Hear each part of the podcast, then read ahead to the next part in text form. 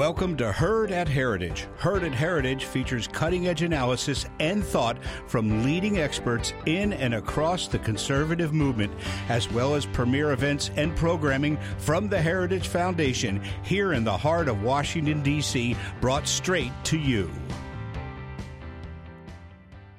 Good afternoon, everyone. And the Heritage Foundation's Margaret Thatcher Center for Freedom is very pleased to be joined by all of you today's discussion on partnership with Finland and Sweden. Uh, such, such an extremely important partnership that has been strengthened over the past few years over agreements, exercises, and we hope to continue to move that partnership forward in the uh, next four years ahead. And we're very grateful to be joined by two very distinguished panelists who I'll briefly introduce. First, Maria Tapai, who is the defense counselor at the Embassy of Finland here in Washington Previously, she was ministerial advisor on U.S. cooperation at the Defense Policy Department in the Finnish Ministry of Defense, as well as ministerial advisor on EU Defense Fund and industrial issues at the MOD.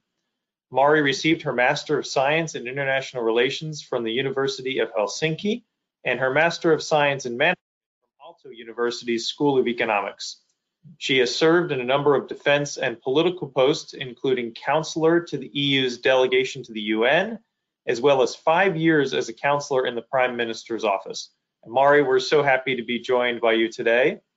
Uh, with us as well is Magnus Bergman, who is the defense counselor at the Embassy of Sweden to the United States.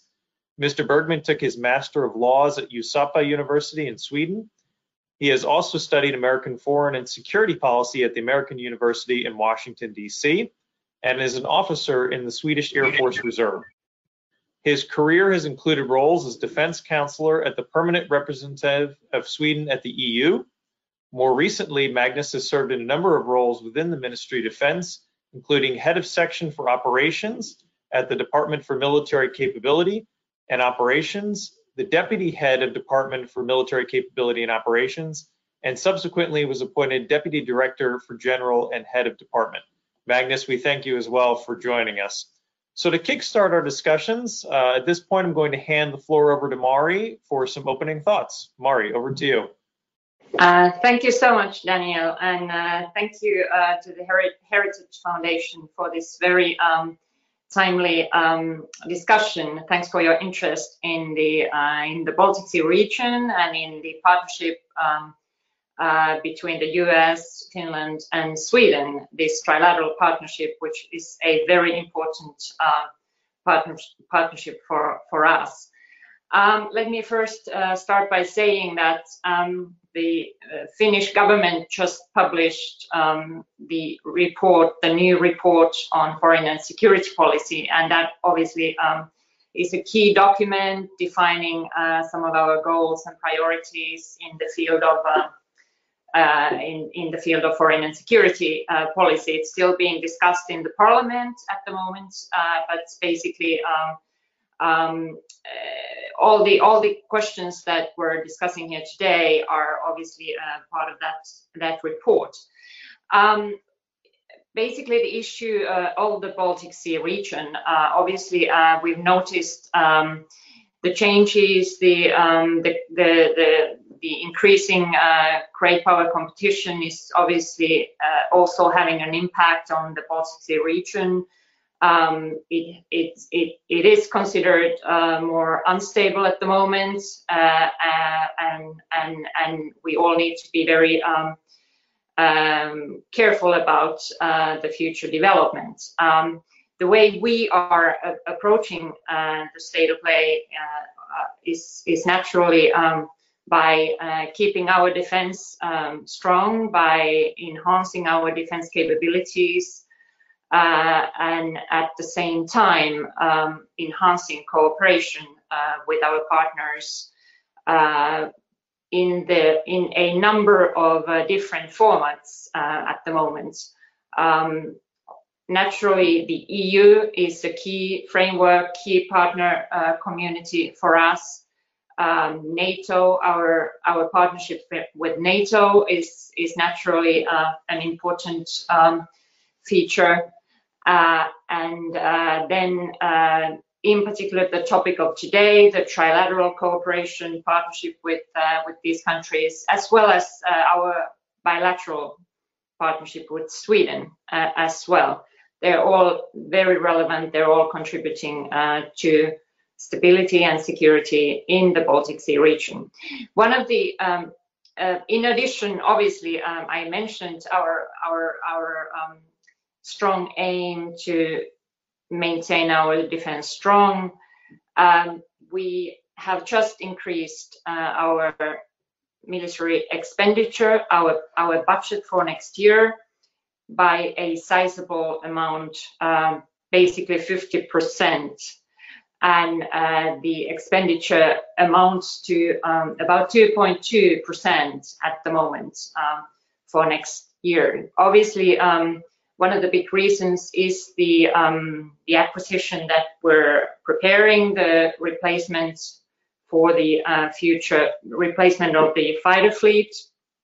The, um, the important acquisition, which obviously shows also our intent to keep um, the defense um, very, very strong.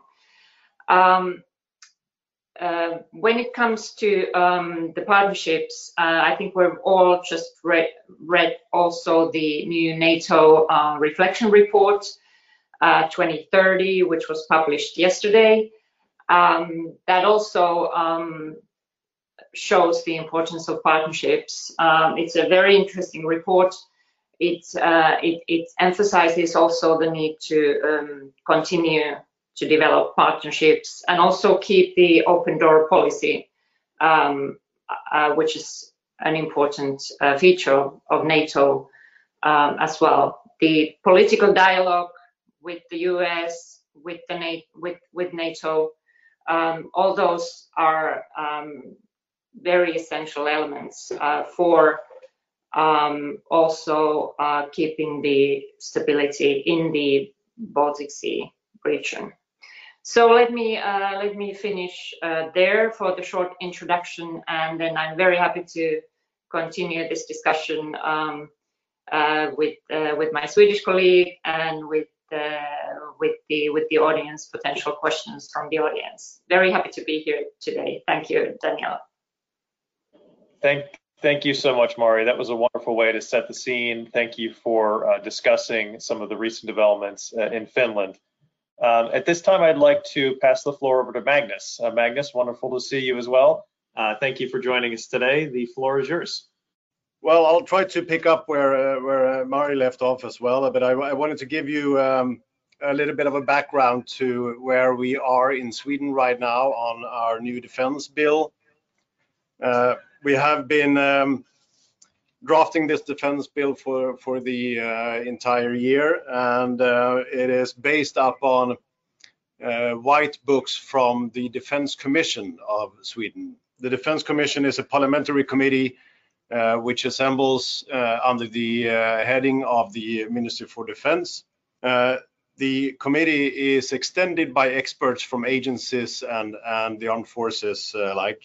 And it has delivered two white papers, you can say, one on civil defense and one on military defense. And uh, those two have been amalgamated, you can say, into the new defense bill uh, that will cover the years 2021 until 2025.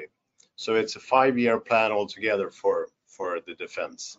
Um, when dealing with this, uh, we have decided to put a lot of emphasis on, on increased spending for defense both for the civil and for the military side of defense. And the reason for this is basically uh, only one word. It is Russia. It is the the uh, deteriorated security situation, security policy situation in the Baltic Sea region, and I would say in in Europe as uh, in general, uh, the situation has deteriorated and continue to deteriorate with the with the happenings, of course, that you can see in, in Belarus and, and in Ukraine. So for us, this is something that has been going on for quite some time. Um, we know, of course, that, that the illegal annexation of, of Crimea continues to violate the, the European security order, and it shows the Russian willingness to use military force in order to gain political uh, goals. And this is something that we can we can see elsewhere uh, as well. Taking in the increased military activity in the Baltic Sea region and the high north over the last years, I think most importantly, you can say that Russia is continuing to uh, its military buildup in our vicinity, in the Baltic Sea region and in the high north, and in the Arctic as well, for, for that matter. And it is conducting hybrid activities against other states as we speak, including Sweden and Finland. Um, what we have come to is, is uh, in our dealings with the new defense bill, the conclusions from the security policy analysis is that an armed attack against Sweden cannot be excluded. And nor can we exclude the use of military means or threat of use of military means against us. And of course, it, it uh, goes without saying that in the event of an, of, um, an armed conflict arising in our neighborhood in the Baltic Sea area or in the high north, Sweden will inevitably be affected by that and this is this is why we come to to the the fact that that we will build security together with others. We will build it in multilateral and bilateral cooperations. Uh, I think you all know that that we have the the closest cooperation together with our our neighbor Finland. Uh, and we do integrated operational planning together, Sweden and, and Finland, to be able to to answer to the security needs of the of the Baltic Sea region. And of course, we're a member of the, of the EU and, and, the UN, and then, uh, as Mari said, an, an enhanced opportunities partner to NATO. Uh, and coming to this, we we have also decided and stated in the new defense bill that we would like to to coordinate our own national uh, operational planning and contingency planning together with other nations. We would like to do it with, of course, the Nordics, um, uh, Norway and Denmark. Uh, but also then UK, US, and NATO as an organization. And this is a, a way of, of course, uh, preparing for for the event of of having to work together in in our vicinity. With Finland, we're one step ahead of, of that, of course, as we do integrated operational planning together. I think also that the the trilateral cooperation between Sweden, Finland, and the US is of major importance to the regional stability in the Baltic Sea area, and also, of course, for the continued improvement of capability and capacity to, to join forces in a strained environment, should that be necessary for us to, to act together uh, to um, repel an, any adversaries from, from our territory or territories.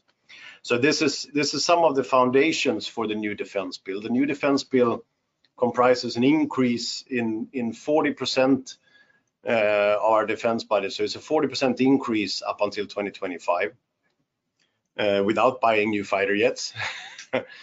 but um, uh, we do buy quite a lot of other stuff, among them uh, Patriot uh, systems from from the US, as I'm sure you're you're aware. So so this spending will, of course, be, be um, on the acquisition side, but it will also be on training and, and enlargement of, of the organization, the wartime organization as such. So it is a larger uh, armed forces structure that we foresee in the in the future, and of course it is a major um, also drive to to reinstate the civil defense aspect of, of our total defense concept in, in Sweden.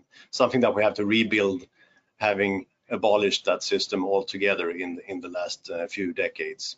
Finland is ahead of us there, I can say, because they have kept their, their system in the civil defense area, and we will now, of course, look to, towards Finland to get it back again in, in Sweden. So, so this is something that we strive together.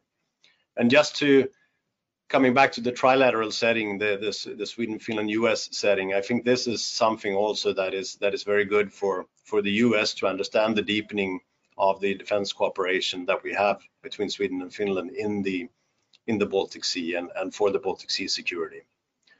So I'll stop there, not to to monopolize the time here. Thank you. That was wonderful. I really appreciate both of your opening comments. Um, as, as I said, the U.S. cooperation, I think, with Finland, Sweden, is really a, a wonderful example of U.S. engagement uh, with partners to build security uh, in a very important region for the U.S. So there's a lot of different directions we could take this conversation. Perhaps first, if we just talk about threats, we, we talked about, of course, Russia is, is the preeminent threat in the Baltic Sea region, represents a real military threat. Uh, Russia also, of course, uses these sort of lower level uh, simmering activities, uh, military activities, GPS jamming, calling last minute live fire exercises in the Baltic, um, flying or in your airspace or sailing um, in, in your, your seas. How do you, what is the best way you think to sort of counter those those actions? And then related, do you think that the ongoing crackdown in Belarus has fundamentally shifted the security picture in the Baltic Sea region, or how do you see that that impacting it, if at all? Yeah, if um, if I um, go first, uh, let me first uh, say that um, I really appreciated Magnus uh, also describing uh, the situation in the Baltic Sea. Many, obviously, uh, the same factors um, uh, apply to us and our thinking as, as well. Um, when it comes to the uh, Russian um, uh, sort of lower level activities and influencing, I think, um, I, I, I, guess we have to see them as part of the um, sort of broader um, set of measures or activities um, they, they, they may use. And uh, this is obviously an example of, uh, of, of, reasons why the tensions tensions are rising and why they why why the region is considered more more unstable.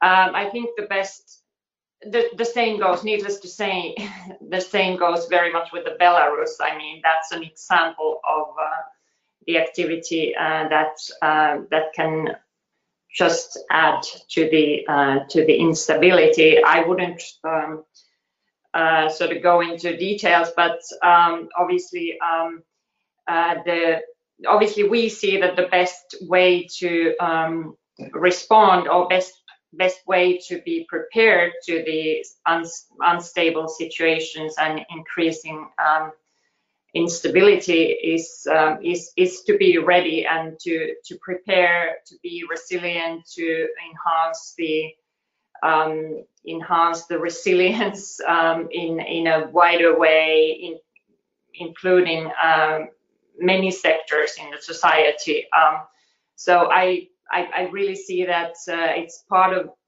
or we see in Finland that it's part of the um, this sort of a, wide overall preparedness um, where you where you then uh, are able to um, to counter to uh, this sort of a broad set of influencing, be it hybrid, be it cyber, be it uh, disinformation. Um, so that's that's how we see it. When you refer to the um, some of the measures like the airspace uh, incidents, uh, one of the uh, measures we always take is to make it pu public. Um, obviously, that's a, that's a valid sort of a me method when it comes to different type of uh, influencing uh, attempts or operations. The the question of attribution is uh, is is an important one in in hybrid influencing and and so so so forth. And making things public is one of the ways, obviously, to to deal with it. Just to quickly uh, add a few things to, to that, I think the the effect of the uh, of the events in, in Belarus and what is going on there between between Russia and, and Belarus as well, and the Russian involvement, I think this is this is yet another example of of the undemocratic nature, of course, of the regime in, in Belarus and and of course the Russian influence on that regime in in Belarus. And um, of course, we all know that that Russia is is acting covertly and even overtly in in Belarus. And of course, um, this affects the the security situation as a whole in the Baltic Sea area. But it's it's yet another example, I would say, of of what is going on and what has been been going on, uh, which stems out of out of uh, Moscow and Russia. Um, for that sake. And, and when it comes to countering the harassments or, or so in the in the Baltic Sea, I think showing presence uh, and as Mari said, of course, also attribute uh, those harassments to to um, the perpetrator, but but I think showing presence and again the trilateral and, and our bilateral, our respective bilateral uh, cooperation in in terms of, of exercises, air exercises, naval exercises, etc., are very good means of of actually showing presence not only from from our side in in the area but also from the US side. So so this is something that we can do together and and to send a clear message that that we uh, we do protect our own borders. Uh, we watch out for each other and and also we protect the right to to maneuver on the high seas. Thank you. That, that that's a great segue into uh, my next question is about uh, the partnership, the specific, the trilateral partnership with the United States. In 2018, uh, our three nations signed a statement of intent to, to, strengthen defense cooperation. And I think at the time, a couple of Russian officials uh, threatened retaliation for Finland and Sweden signing this agreement with the US. Could you discuss some of the specific ways in which this agreement has led to deeper cooperation in the last few years? Uh, one of the uh, questions we already received from our audience is about uh, specifically exercises uh, that uh, are ongoing. I know there's there's a number of these exercises which have taken place. I think about the Aurora exercises over the last few years, in particular around Gotland. So would be uh, curious if you could perhaps um, tie that into your discussion of, of the agreement. Thank you. Um, thank you. Um, well, I think first of all, what the trilateral um, cooperation and partnership demonstrates um, from the for, for, the US or from the US point of view, um, I think it's a it's a great example of how the um, how the um, national defense strategy has been uh, defining the the importance of the allied and partners for the US itself and for the um, for acting based on shared interest interests in particular regions where every every every, every side is a winner in a way uh, in these type of partnerships um, we um, we we we definitely value this this feature of the uh, national defense strategy and hope that that can be developed um, further further also under the uh, the new administration, I'm sure. Um, it certainly has um, provided a new new impetus and new new new basis for cooperation between our countries. You mentioned exercises. There are obviously a number of exercises. There's more um, more uh, sort of a systematic or deeper uh, political dialogue. There's cooperation in terms of situational awareness, um, more uh, more sort of um, um, in, in in in the more cooperation in the field of intelligence. So um, it's it's it's it's an it's a partnership that provides for many many opportunities and many many uh, further um, further activities as well. Just uh, just to uh, leave it there. Thank you at this point. Thank you. Magnus, do you have anything to add on that question? Maybe just adding to, uh, of course, I agree with with Mari here that, that this is a forum for discussion and, and a very good forum for for also taking the cooperation uh, further. Uh, of course, we we have a policy dialogue uh, included in this trilateral uh, statement uh, of intent, but there's also the possibility, of course, to to engage more in practical terms between the the respective armed forces. Most notably on the exercise field, of course, and, and in training. On the exercise field, uh, it is, as I mentioned to, uh, as a response to the, to the previous question, the air exercises and naval exercises that are ongoing and, and have been, been conducted in the, in the Baltic Sea area. But also, I would say, other exercises where there are more participants we we use those exercises as a means to enhance, of course, the the trilateral partnership as well. So we're not locked into only a trilateral setting but we can use those other exercises as well as a driving factor for improving the uh, and and exploiting the the cooperation regime within the trilateral setting. And of course, I mean, there's there's Arctic Challenge exercise, which we do together with Norway, with a strong support from from the U.S. Air Force as well, and from U.S. Air Force Europe. And and then we have the the various uh, uh, exercises in, in the Baltic Sea area where we have a lot of, of naval activities. Uh, as soon as, as the US is, is flying in, in support of, of the Baltic states, uh, and of course doing, doing Baltic air policing missions, then we have regularly uh, been training together and, and exercising together uh, with with U.S. forces from from both Sweden and, and from Finland. So it's it's um, it's a means of also to to be able to take the opportunities as they come uh, to to enhance our our training together and and to enhance our our interoperability when it comes to acting in and around our our uh, area in the Baltic Sea. Thank you. Uh, we had a question along uh, these similar lines. Your partnership with the other Nordic countries. So. Um, Nordefco, can you talk a little bit about that framework um, and sort of how that fits into the security picture and how you're thinking about regional security? Um, thanks. Um, ha happy to, um, of course. Um, as I um, referred to in the beginning, there are a number of different uh, multilateral arrangements and different uh, formats also in in in in in our region and the Nordic cooperation is, is, is, naturally a very important one. Also, Nordics cooperating with the Baltic states as well. Um, the Nordefco, as such, um, is um, is obviously um, um, uh, a way way to deal with um, different uh, different regions as well, in the sense uh, that the Baltic uh, the Baltic Sea region uh, also links to the high north and north Atlantic uh, in that in that cooperation, and that's uh, something that we strongly sort of advocate in uh, whenever it comes to partnership at NATO, whenever it comes to uh, different formats.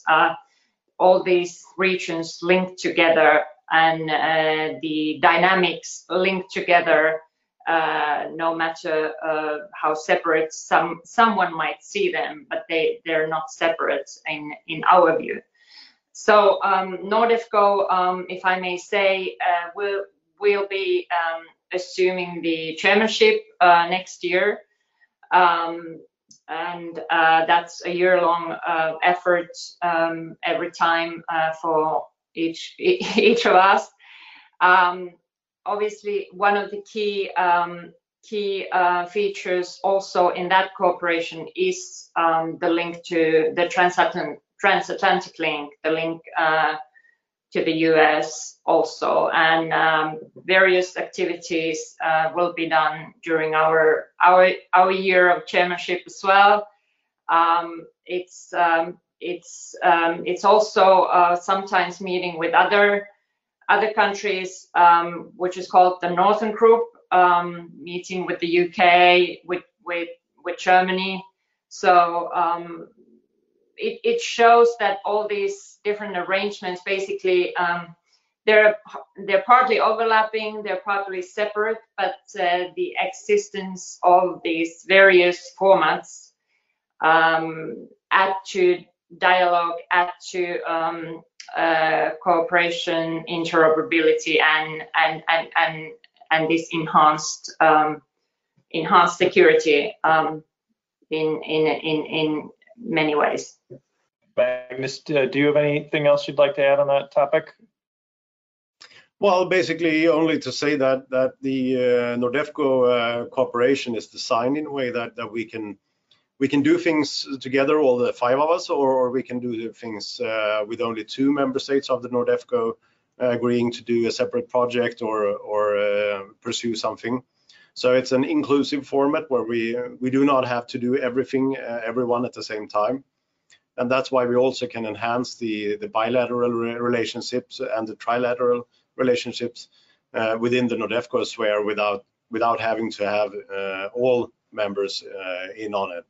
And I would say that is that is something that is shown by the example of cross-border training as we have in the northern parts of of Finland, Sweden, and Norway, where we uh, weekly, I would say, we fly training missions uh, and and use three different air bases in three different countries.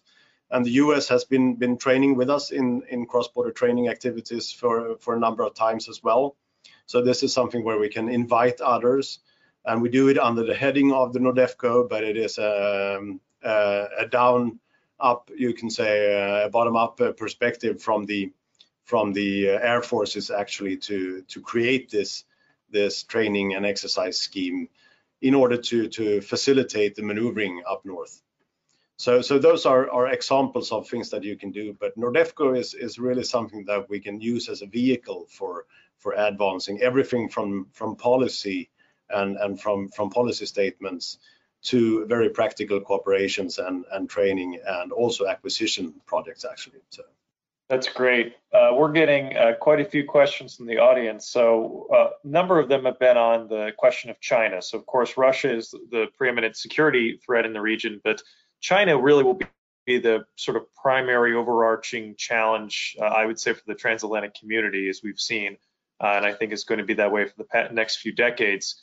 So, how do you envision um, your nations in the U.S. and Europe, generally in the United States, working together to uh, address the the China question?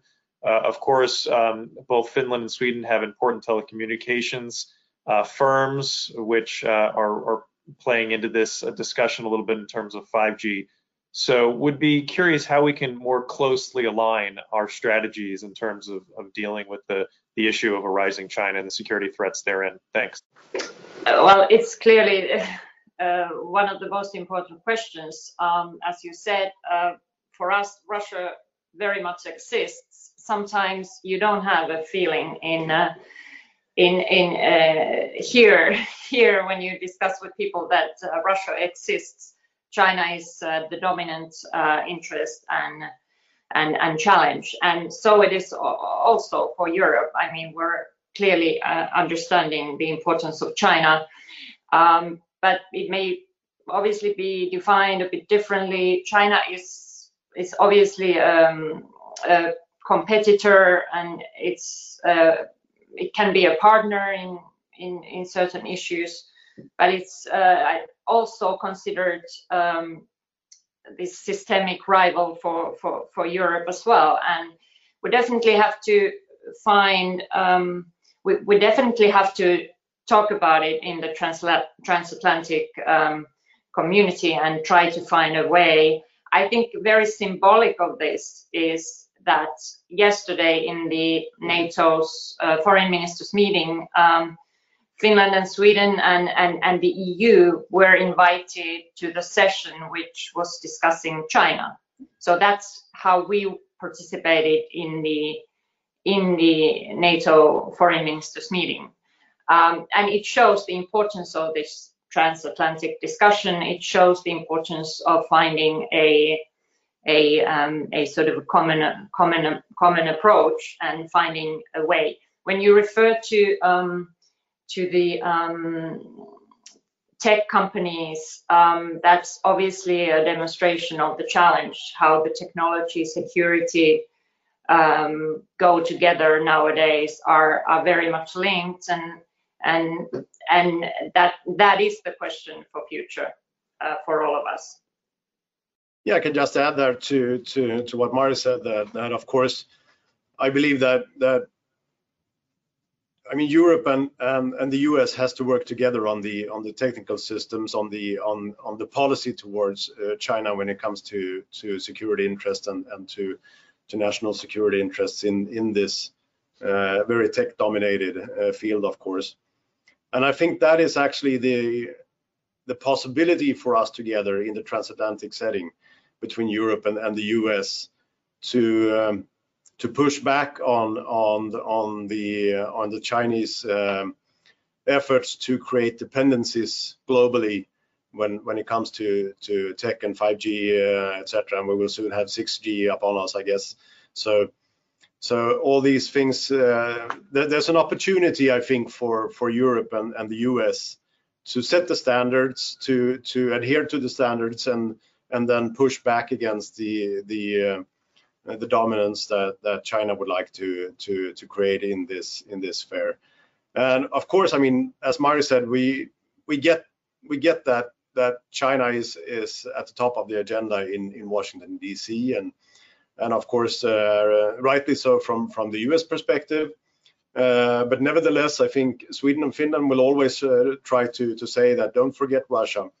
Russia is the, the imminent uh, military threat, not only to, to its neighboring countries, but also to, to stability in other parts and regions of the, of the world.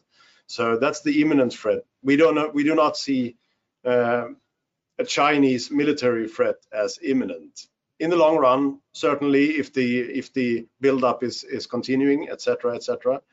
But don't forget that that Russia is still benefiting a lot from its its program where where they they uh, modernized the entire armed forces, and they, Russia will continue to to benefit from from that modernization program for the next 10 15 years. Although their economy is going down the drain it will still uh, benefit from from those because they were carefully crafted and they were carefully planned and they were carefully executed plans to modernize their, their armed forces. So we will keep keep uh, reminding everyone in, in DC as well about the the importance of, of keeping an eye on Russia. Of course, understanding that, that China is is at the top of the agenda here in this city. Uh, that that's an extremely important point. I think for for the U.S. was largely sort of asleep at the wheel until 2014, um, you know, as to the threat from Russia. And that, of course, is driving uh, the decisions that uh, you talked about, uh, as well as Mari at the beginning about defense investment, major procurements, uh, doubling uh, conscription over the next few years, returning to Gotland, some of these things. Yep. And, you know, we have a question from the audience about um, cyber. Um, so, you know, sort of your concern about cyber attacks from Russia targeting specifically infrastructure.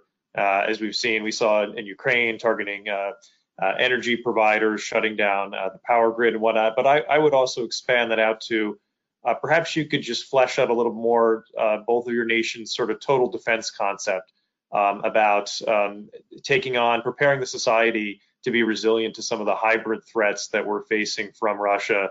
These these attacks on uh, sort of really our very institutions um, and some of these these you know other high means that they might be utilized, uh, that would be helpful perhaps to the audience.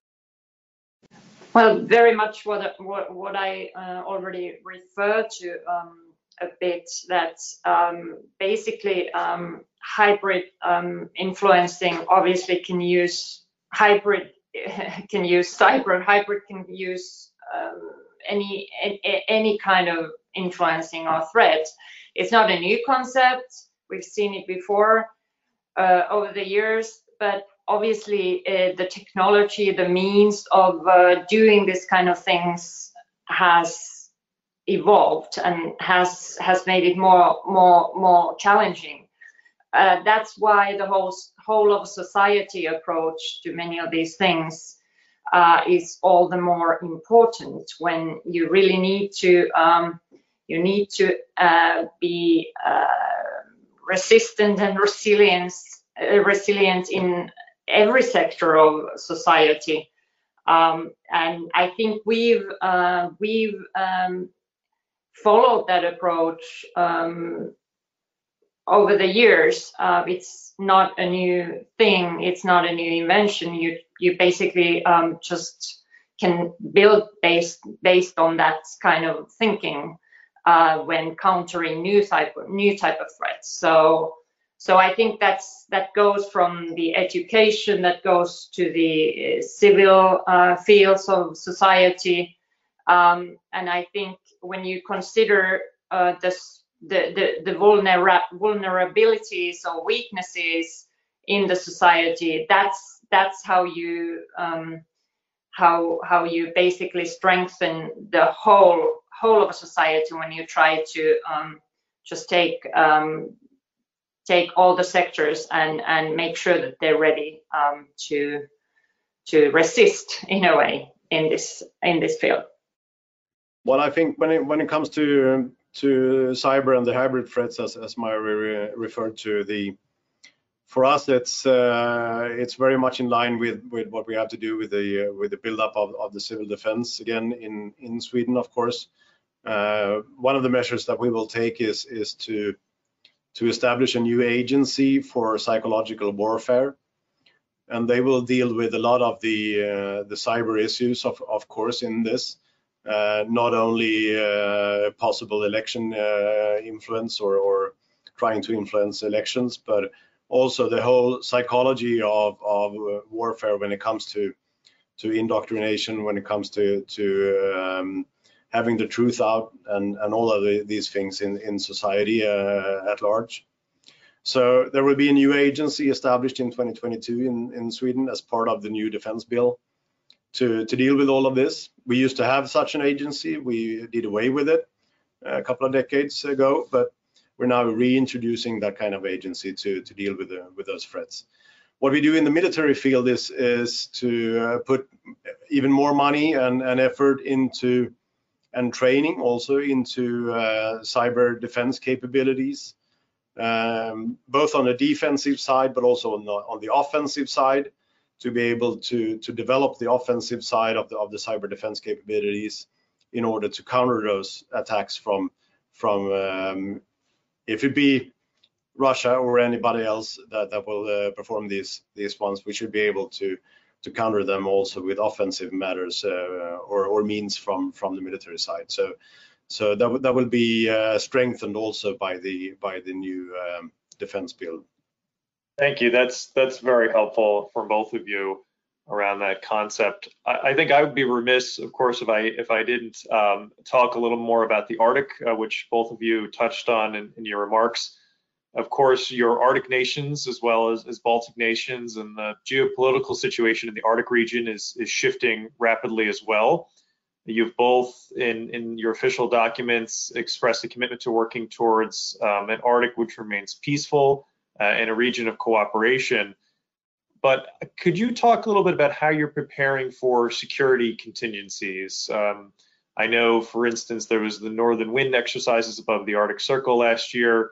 Can you talk to how you you're planning to respond to any future uh, security threats in the Arctic? I know, Magnus, you mentioned, of course, uh, Russia's buildup um, in the Arctic region. Can you talk a little bit about how you're sort of balancing that desire to, to keep the region peaceful, but also preparing for contingencies? of course, I mean, this is something, as you as you said, we we, we have a very strong interest in in keeping the Arctic region as as a peaceful region and and as region for for um, for uh, science and and for for those things to to develop and of course to keep the Arctic Council as it is not to introduce the security and defense policy dimension into the Arctic Council. Uh, we believe that that would be a mistake to do that we could of course meet with with uh, with Russia on the on the interests of of climate change and of course of battling climate change and that is particularly pronounced in the Arctic uh, region of course. So those areas I think we can we can work within the Arctic Council uh, on on climate and on science and and uh, the peaceful uh, use of resources. Um, when it comes to, to the security and, and the military dimensions, I think we, from our perspective, talking talking from a Swedish perspective, we, we see this, of course, as, as a common undertaking. We will have to work together if there is a security or a military uh, threat to, to the Arctic uh, region. And this is something that, that neither Sweden nor Finland nor Norway uh, can, can handle on its own this is something that we have to do together and, and in cooperation and, and, and in coalition if that is the case. It is, it's also something that I think we, um, talking to Mari has to correct me if I'm wrong, but but but Sweden and Finland, uh, I think we can benefit from from having that discussion within NATO and together with NATO as well on, on in our enhanced opportunities partner setting to to actually talk about the Arctic. I know that NATO is is is uh, also coming to more and more of discussions on the Arctic and, and how to deal with, with security threats in the Arctic because NATO members, NATO member states, of course, are, are Arctic states uh, as, as well, some of them. So, so this is something that I think we can discuss together also in, in the setting of, of the EOP together with, the, with NATO countries.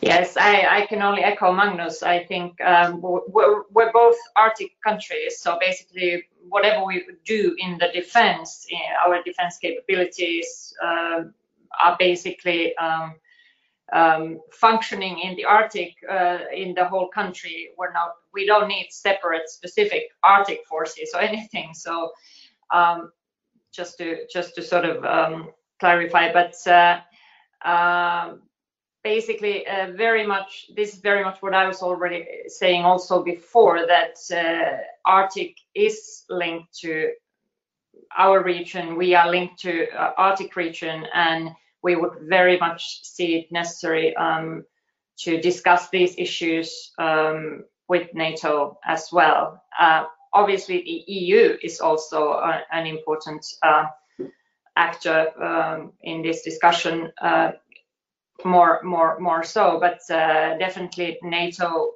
discussion in terms of the military um, is uh, something we would we would we would uh, we would see pertinent as well. Very helpful comments. Um, and, you know, Magnus, I think in particular, this discussion of, of NATO needing to take on a, a, more robust role, or at least discussion of their role, it's sort of a, a an under-discussed flank uh, of the NATO alliance. And, and frankly, I thought that the recent report was a little thin on the Arctic front, disappointingly, uh, but would would definitely welcome um, you know Finland and Sweden pushing that higher onto the agenda through the enhanced opportunity partnership. Um, and you know, another area I think that will be interesting to keep an eye on the next few years, of course, is Russia taking over the chairmanship, the rotating chairmanship of the Arctic um, Council. I think um, next year. So I would be curious, you know, are there areas that you think that Russia may focus on in their program that um, that may be fruitful for collaboration? Uh, Magnus, you mentioned uh, climate. Of course, Russia has had some um, pretty unfortunate uh, environmental spills and whatnot in the Arctic region over the past few years, which of course uh, were going to affect um, the, whole regional ecosystem. So, do you have any insight in, into where you think Russia is going to sort of focus their efforts and their chairmanship at all? Well, no, I can't say I have any any insights in, into the Russian programming for, for the next year, but but if they are serious about having a discussion on on climate and climate change, in the Arctic and, and also the protection of, of the Arctic uh, environment and of course of the polar ice cap as, as such. It's it's something that, that I mean we would from from from the Swedish government side we would be extremely interested in pursuing that that agenda of course together with with Russia and the other Arctic states in the Arctic Council. So so this is uh, I think the main area where where where there's potential for enormous progress in terms of, of the discussions in the Arctic Council as well. And I uh, I guess we can we can find ways of, of doing that. I know that that the US has had its hesitations on on this as well, but I think there are ways to to uh, to take that discussion forward and to and to come into to action as well on on on the uh, changing of, of climate and the effects of, of climate change on the polar ice cap, for example. Perhaps I think we have time for maybe a couple more questions here from the audience. So I'll, I'll ask maybe both of these at the same time. Uh, the the first one is about um, the UK's role in the region, security role uh, with both of your nations. Of course, the UK is uh, actively involved in forward presence in Estonia, leading that uh, multinational battalion there. Can you talk a little bit about uh, your security partnership with uh, the British? I think that would be one question um, that we had asked uh, from the audience. And then um, the second one really is is about the enhanced opportunity partnership. So you know, of course, Finland and Sweden are uh, as close to NATO as as any non-member state uh, can possibly be. Uh, do you think you know, however, you you sort of your countries will reach sort of a natural uh, limiting um, wall in terms of your cooperation with NATO? I mean, you continue to push this cooperation forward. Do you think that there are are other areas that um, that you can continue to involve that cooperation? Um, of course, you know, I, I, put my cards on the table. I'd love to see both of your nations uh, join uh, the alliance uh, one day as, as full member states. Um, but just curious, you know, how do you see that relationship evolving short of membership? Thank you.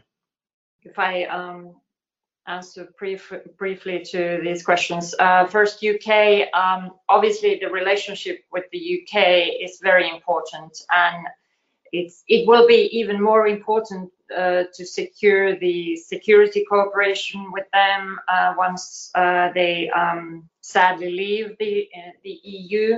So so they are in a little bit different situation from from from the EU days. But we definitely cooperate with them. They're important.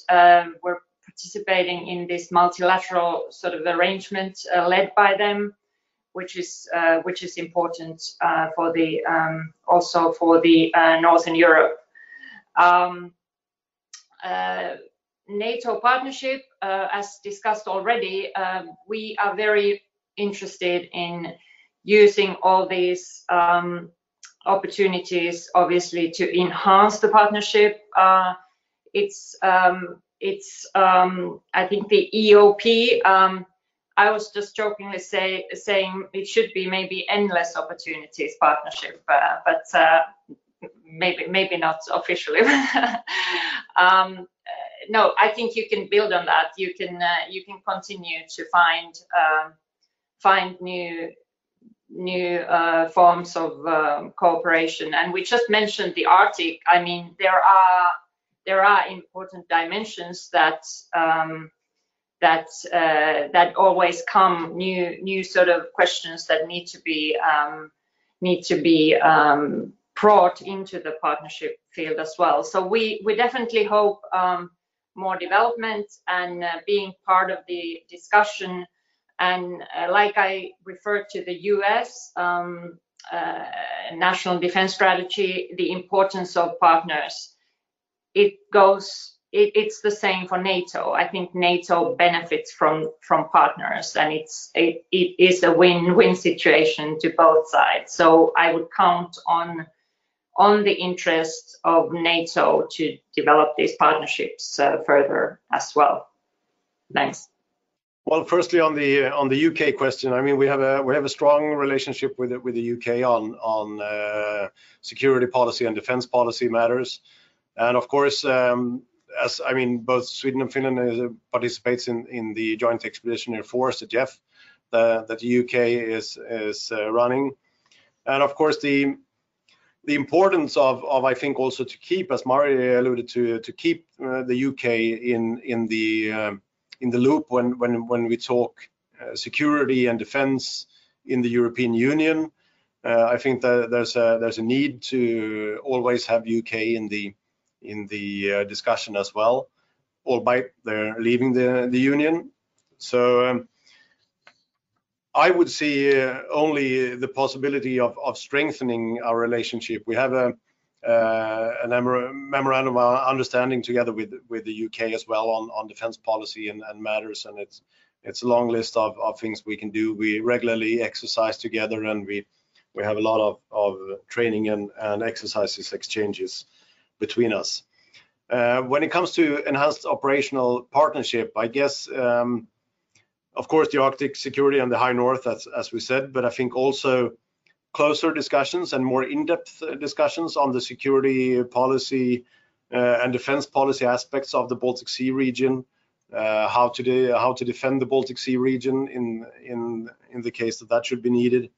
I think there are there are opportunities and analysis that can be beneficial to to take in a, in a setting of of NATO plus two in, in that respect.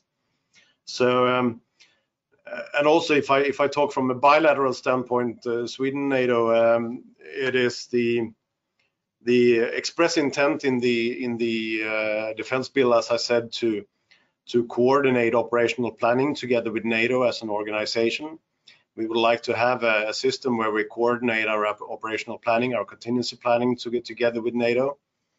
And if we, of course, do that, UK comes in there as well. As I mentioned, Denmark, Norway, UK, US, and NATO are those who are expressly mentioned in the in the new defense bill, uh, who we would like to to have coordinated operational planning together with. So I think there are matters of of um, or there are areas where where we can definitely go more in depth, and areas where we can we can start uh, a new discussion also. But not only discussing on the on the policy level, but also actually coming down to to doing some work on the floor in in in terms of planning and, and coordinated planning aspects. Great. Well, that, that was a terrific way, I think, to sort of end the discussion. We touched on a, a whole number of, of, areas in terms of Baltic and Arctic security, uh, heard about some of the very important investments, uh, how the trilateral partnership is, is deepened, how your partnership uh, with NATO um, has, has strengthened over the past few years. And uh, I hope that we're here in a year uh, talking about um, uh, further partnership enhancements. Um, and so I just want to thank you both. Mari and Magnus for taking part in this discussion with the Heritage Foundation. Thank you to our audience uh, for being here, and uh, we hope that you have a wonderful rest of the day.